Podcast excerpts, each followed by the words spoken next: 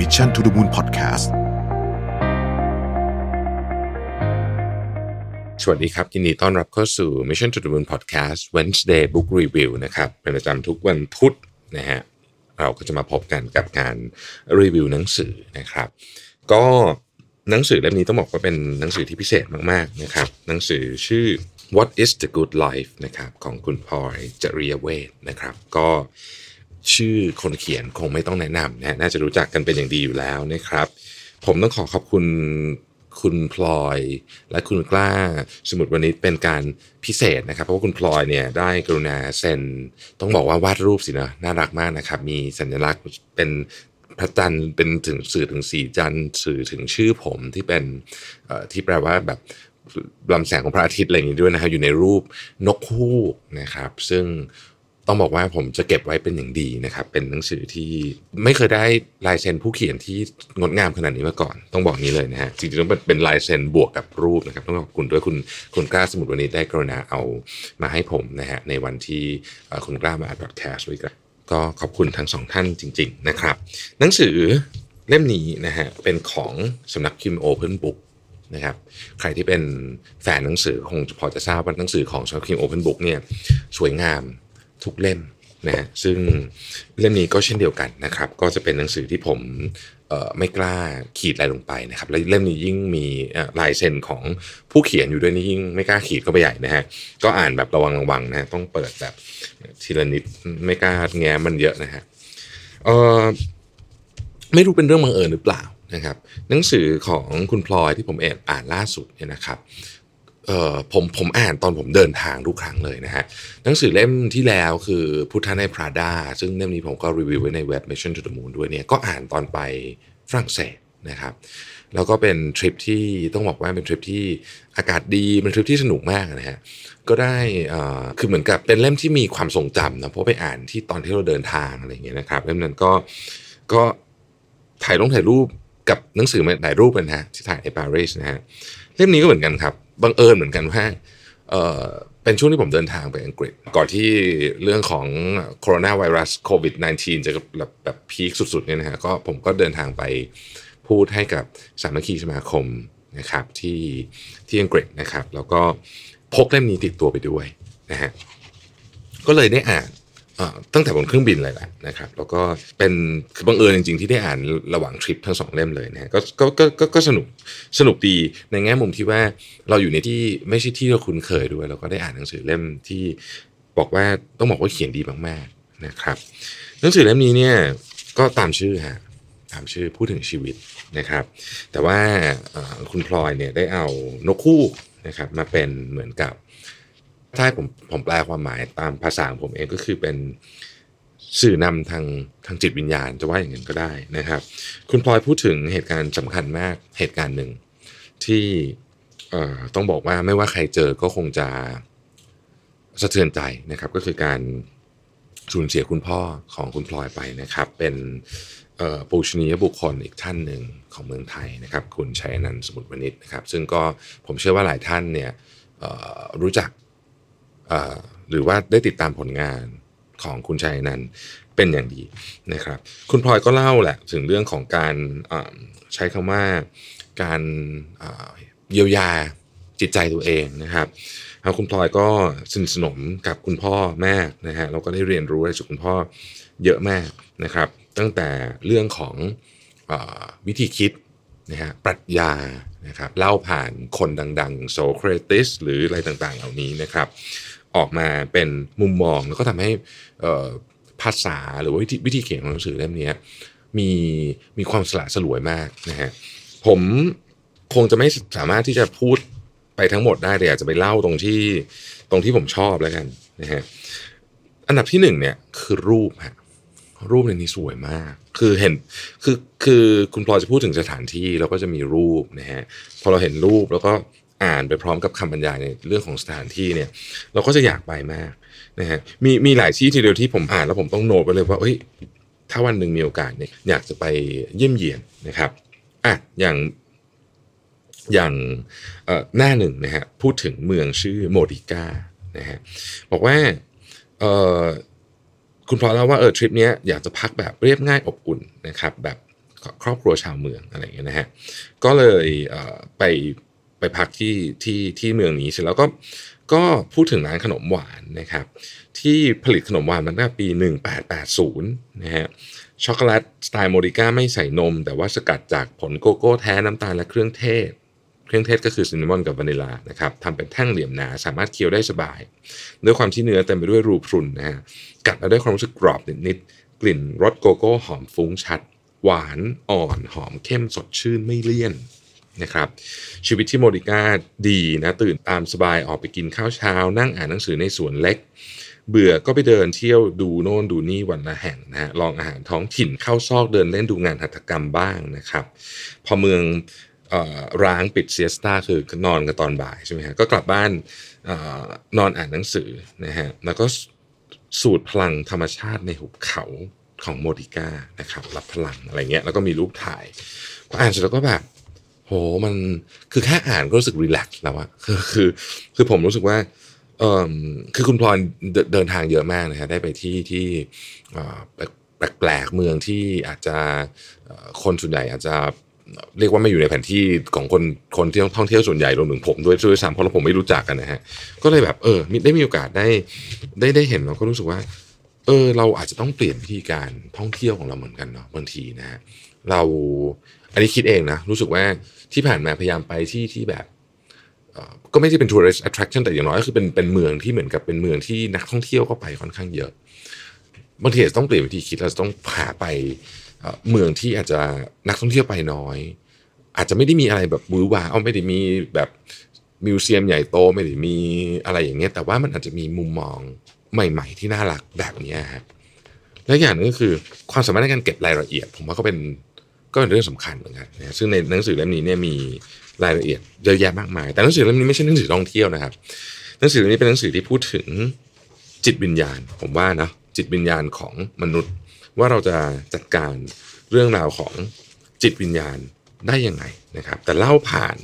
ประสบการณ์ชีวิตของคุณพลอยเองนี่แหละนะฮะคุณพลอยได้พูดถึงบทสนทนากับคุณพ่อตั้งแต่เด็ก ๆว่า การที่คุณพ่อสอน วิธีการสอนเนี่ยมันส่งผลต่อความคิดยังไงนะครับ แล้วก็พูดถึงมุมมองของชีวิตที่เปลี่ยนไปตามวัยนะผมชอบอันนี้มากคือผมรู้สึกว่าคือผมว่าตอนนี้ผมเองก็กำลังพยายามค้นหาอะไรบางอย่างของตัวเองอยู่นะครับ แล้วก็ทำให้รู้สึกว่าเออหนังสือเล่มนี้ได้สอนว่าจริง ๆ วิธีคิดเนี่ยมันมันมันต้องถูกเขาเรียกว่าอะไรฮะต้องถูกตกผลึกแล้วกลับมาทบทวนอยู่ตลอดเวลา มันมีคำหนึ่งที่อยู่ในหนังสือเล่มนี้หลายครั้ง คือคำว่าสิ่งชุบชูใจผมผมผมชอบคำนี้มาก ผม ผมรู้สึกว่าเป็นคำที่เป็นเป็นคำที่ เออ พอพูดปุ๊บเราเก็ตเลยว่าเออมันเป็นอะไรที่ที่ที่แต่ละคนมีไม่เหมือนกันนะไอ้สิ่งชุบชุบชูใจเนี่ยนะครับเออแต่ว่าเราต้องรู้มันคืออะไร แล้วเราต้องกลับมาหามันบ่อยๆเหมือนกันนะครับขออนุญาตเล่าผ่านเรื่องหนึ่งแล้วกันเนาะที่อยู่ในหนังสือเล่มนี้นะครับ คุณพลอยเขียนถึงนักออกแบบนะฮะท่านหนึ่งนะครับ ชื่อว่าดริสฟานโนเทนถ้าผมออกเสียงผิดขออภัยด้วยนะครับ ก็เป็นแฟชั่นดีไซเนอร์ของเบลเยียมนะครับ ผู้ซึ่งมีเครื่องบำรุงใจหรือสิ่งชุบชูใจเนี่ยคือการทำสวนนะครับต้องบอกก่อนว่าคริสเดี๋ยวขอโทษครับดริสฟานโนเทนเนี่ยเป็นเป็นนักออกแบบและ เจ้าของแบรนด์เพียงไม่กี่รายนะฮะที่ครองตัวเป็นอิสระได้เกือบจะตลอดทั้งทั้งอาชีพนะครับแต่ว่าเขาเพิ่งขายนะคือคือเขาเพิ่งขายหุ้นไปนะฮะก็เป็นข่าวใหญ่นะครับให้กับนักลงทุนสัญชาติสเปนนะครับแต่ว่าตั้งแต่ 1986เนี่ยเขาก็ 30 กว่าปีเนี่ยเป็นก็คือเหมือนกับเป็นอิสระ ไม่ไม่ได้ไปขึ้นอยู่กับ fashion house ใหญ่ๆ ใด ๆ อันนั้นนะฮะแล้วก็บอกว่าดริสเนี่ยเป็นนักออกแบบแฟชั่นที่ที่มีความสามารถในการสร้างความแตกต่าง จากแบรนด์อื่นได้อย่างเด่นชัดนะครับเขาไม่เคยเสียเงินให้กับงบโฆษณา ไม่นำคนดังหรือดารามาสวมใส่เสื้อผ้า ลูกค้าของแบรนด์คือผู้ที่มีความรักในกรอบกรอบการ ในการออกแบบที่โดดเด่นทางด้านรายละเอียดงานฝีมือลวดลายและสีสันนะครับดริชทำแฟชั่นโชว์คอลเลคชันหลักๆ ปีไม่ปีละไม่กี่ครั้ง ไม่ออกคอลเลกชันสินค้าไลฟ์สไตล์ครบวงจร คือไม่ใช่แบบว่าเออมีแบบกรอบมือถือเสื้อผ้ารองเท้ากระเป๋าอะไรอย่างเงี้ยนะฮะอันคือครบวงจรเนาะมุ่งทำเสื้อผ้าอย่างมั่นคงประสบความสำเร็จ สร้างเครื่องแต่งกายชายหญิงงดงามให้ผู้คนตื่นตามายาวนาน มีลูกค้าประจำที่เหนียวแน่นนะครับด้วยความที่เป็นแบรนด์แฟชั่นอิสระขนาดกระทัดรัด น่าจะเป็นเหตุผลสำคัญที่ทำให้ดริสสามารถเล่นกับรายละเอียดของวัตถุดิบคือผ้าได้อย่างเสรีนะเขาทดลองนำเทคนิคการพิมพ์ผ้าและการทอจากอินเดีย ญี่ปุ่น อุซเบกิสถาน มาปรับใช้สร้างความน่าตื่นใจเสมอมา รวมถึงการเลือกใช้ภาพถ่ายของช่างภาพมากฝีมือนำมาทำลวดลายดิจิทัลพิมพ์ลงบนผ้าเนื้อเลิศที่คัดสรรมาแล้ว เสื้อผ้าของดริสจึงมีความเป็นงานศิลปะที่จับต้องได้ โดยโดดเด่นในเรื่องสีสันด้วยลายงานพิมพ์และงานปักดริสเป็นคนไม่ออกงานฟู่ฟ่า ใช้เวลาส่วนใหญ่ในการลงมือสร้างงาน บ้านของดริสอยู่ในเมืองชนบทเล็กๆ ห่างออกมาจากแอนทเวิร์ปเกือบหนึ่งชั่วโมง บริเวณบ้านมีสวนขนาดใหญ่ อันเป็นพื้นที่แสนรักของนักออกแบบแฟชั่น ผู้รักการปลูกต้นไม้ และใช้เวลาในสวนมานานกว่า 25 ปีสวนของดริสสวยจริงๆ แบ่งเป็นโซนปลูกไม้ดอกกุหลาบโบตั๋นไฮเดรนเยีย ดาเลียสารพัดสายพันธุ์ ผักสวนครัวและผลไม้กินได้มีครบดริสเคยให้สัมภาษณ์ว่ารู้สึกรุ่มรวยที่สุด ก็เมื่อเหนื่อยล้ากลับบ้านมา แล้วเดินเข้าไปในสวน เด็ดนู่นเด็ดนี่เก็บมาทำอาหารง่ายๆกินนะ สำหรับดริสฟานโนเทนสวนคือสิ่งชุบชูใจทำหน้าที่ทางสร้างสมดุลให้กับชีวิต ในโลกของการทำงานโดยเฉพาะช่วงเปิดตัวคอลเลกชันใหม่ ทุกอย่างต้องเป๊ะภายใต้การควบคุมของเขา ตรงกันข้ามกับการทำสวน ที่ทำให้ดริสต้องเชื่อฟังเรียนรู้ทำความเข้าใจฤดูกาลต่างๆ อัน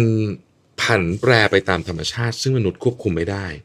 สวนของเขามีดอกไม้หลากหลายสายพันธุ์แบ่งบาน อวดความงามทุกช่วงเวลาในแต่ละฤดูสลับกันไปนะฮะ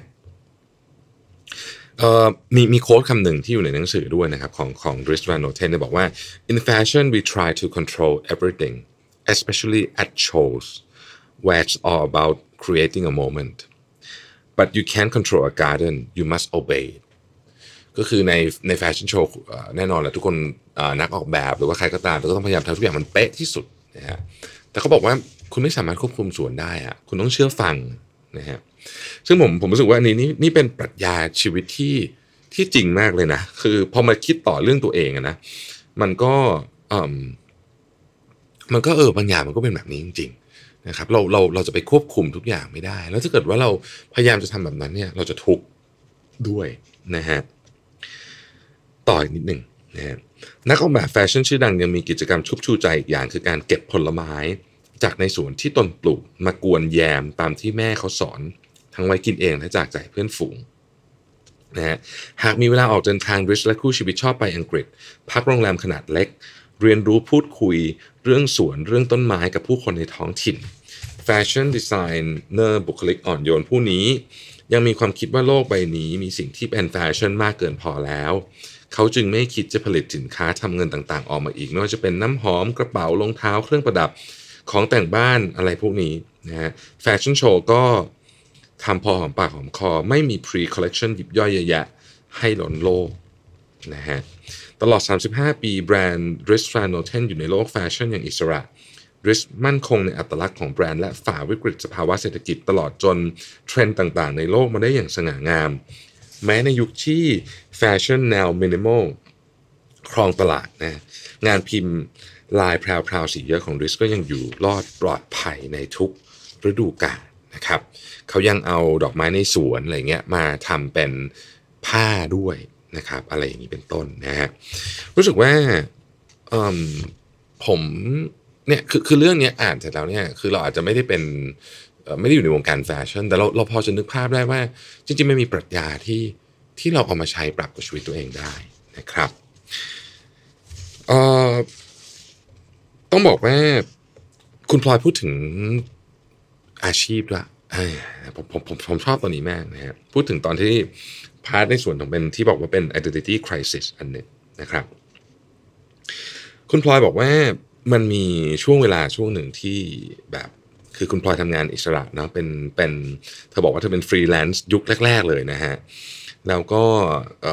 มันก็มีความเครียดหลายอย่างนะฮะเพื่อความมั่นคงทางการเงินก็เครียดนะความต้องการสร้างผลงานให้เป็นที่ประจักษ์จดจำอะไรพวกนี้ด้วยนะครับคุณพลอยบอกว่าตอนนั้นเนี่ยยังไม่รู้ว่ามันมีสิ่งที่เรียกว่าวิกฤตทางอัตลักษณ์หรือ identity crisis นะฮะบ่อยครั้งที่ต้องนั่งร้องไห้นะฮะเพราะว่าอึดอัดเป็นโรคนอนไม่หลับเป็นไทรอยเป็นไมเกรน จนวันหนึ่งความอดทนต่อการทำงานแปลก็หมดลง เกิดการตัดสินใจครั้งใหญ่ในชีวิตว่าจะหยุดทำงาน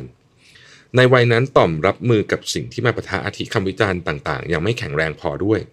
ข้างในสะเทือนกับคำพูด คนที่เหมือนห่วงใยอยากมอบคำแนะนำเต็มไปหมดโดยเราไม่ได้ร้องขอวันหนึ่งจึงรู้สึกเหมือนกาต้มน้ำใกล้ระเบิด บางทีเราก็ไม่แน่ใจว่าโชคดีหรือโชคร้ายที่มีคนจำนวนมากอยากวางกลยุทธ์ ก้าวหน้าให้อาชีพการงานให้นะฮะบ้านก็เป็นห่วงเราว่าดูเหมือนจะเดินไปถึงจุดพีคสุดแล้วมั้งในอาชีพการงานต่อไปเธอ จะเจอจุดที่เรียกว่าขาลงจงเตรียมแผนไว้ บางคนถึงกับพูดว่าระวังเถอะจะมี the next Troy จริยเวทคลื่นลูกใหม่มาแทนเตรียมหาทางหนีทีไล่ไปต่อหรือยัง บรรดา headhunter ที่ติดต่อมาเป็นระยะล้วนพูดสิ่งเดียวกันว่า หากคุณไม่ลงหลักปักฐานทำงานประจำหรือรับเป็นบรรณาธิการ นิตยสารใดเสียทีเป็นฟรีแลนซ์ไปเรื่อยๆแบบนี้ไม่ดีแน่ อายุมากขึ้นจะไม่มีใครจ้างเอาแล้วจะเสียใจนะฮะเราเราคือคุณพลอยเนี่ยนะยืนหยัดบอกทุกคนว่าคติการทำงานของตนคือชอบออกทำงานทางด้านข้าง อยากทำสิ่งที่สนใจหลายอย่างกว้างขวางหลากหลาย ไม่อยากมีชีวิตทำงานแบบก้าวขึ้นไปเป็นเป็นสเต็ปในแนวตั้งเหมือนการทำงานในองค์กร มันออกจะแปลกสักหน่อยในยุคนั้นนะครับแต่เป็นเรื่องธรรมดาของคนยุคนี้ที่ใครๆก็เป็นฟรีแลนซ์แต่ยุคนั้นยุคนั้นไม่มีเยอะขนาดนี้ แล้วด้วยความที่เป็นคนเชื่อมั่นเรื่องความเป็นปัจเจกของมนุษย์มาโดยตลอดในที่สุดเราก็คิดว่าไม่มีใครเป็น the next พลอยจริยเวทได้หรอก เพราะมันเป็นไปไม่ได้ ทุกคนเป็นตัวของตัวเอง เราคิดว่าผ่านความสับสนช่วงนั้นมาได้เพราะ I know who I'm not ผมชอบคนนี้มากเลยนะ เรารู้ไหมว่าเราไม่ใช่ใครนะฮะทั้งรู้ตัวว่าไม่อยากเป็นอะไรและไม่อยากทำอะไร ตามคำของผู้คนที่ไม่ได้มีความสำคัญอันใดกับชีวิตเรามาแนะนำหรือบอกพ่อยังสอนเรื่องการวิจารณ์แบบ constructive ที่เราต้องคิดให้แตกว่าคำวิจารณ์ใดรับฟังมาแล้วเกิดการวิวัฒน์พัฒนาไปในทางที่ดีกว่า ถ้ามันมีเหตุผลพอ ค่อยยอม รับปรับใช้ แต่ถ้ามันไร้สิ้นซึ่งตรกกะ ก็อย่าไปเสียเวลารับมาเป็นอารมณ์ควรรีบโยนทิ้งไป ไม่ต้องเอาเข้ามาให้เปลืองที่เก็บพลังงานดีข้างใน ในที่สุดเราก็สามารถตัดใจปล่อยวางอาชีพทำเงิน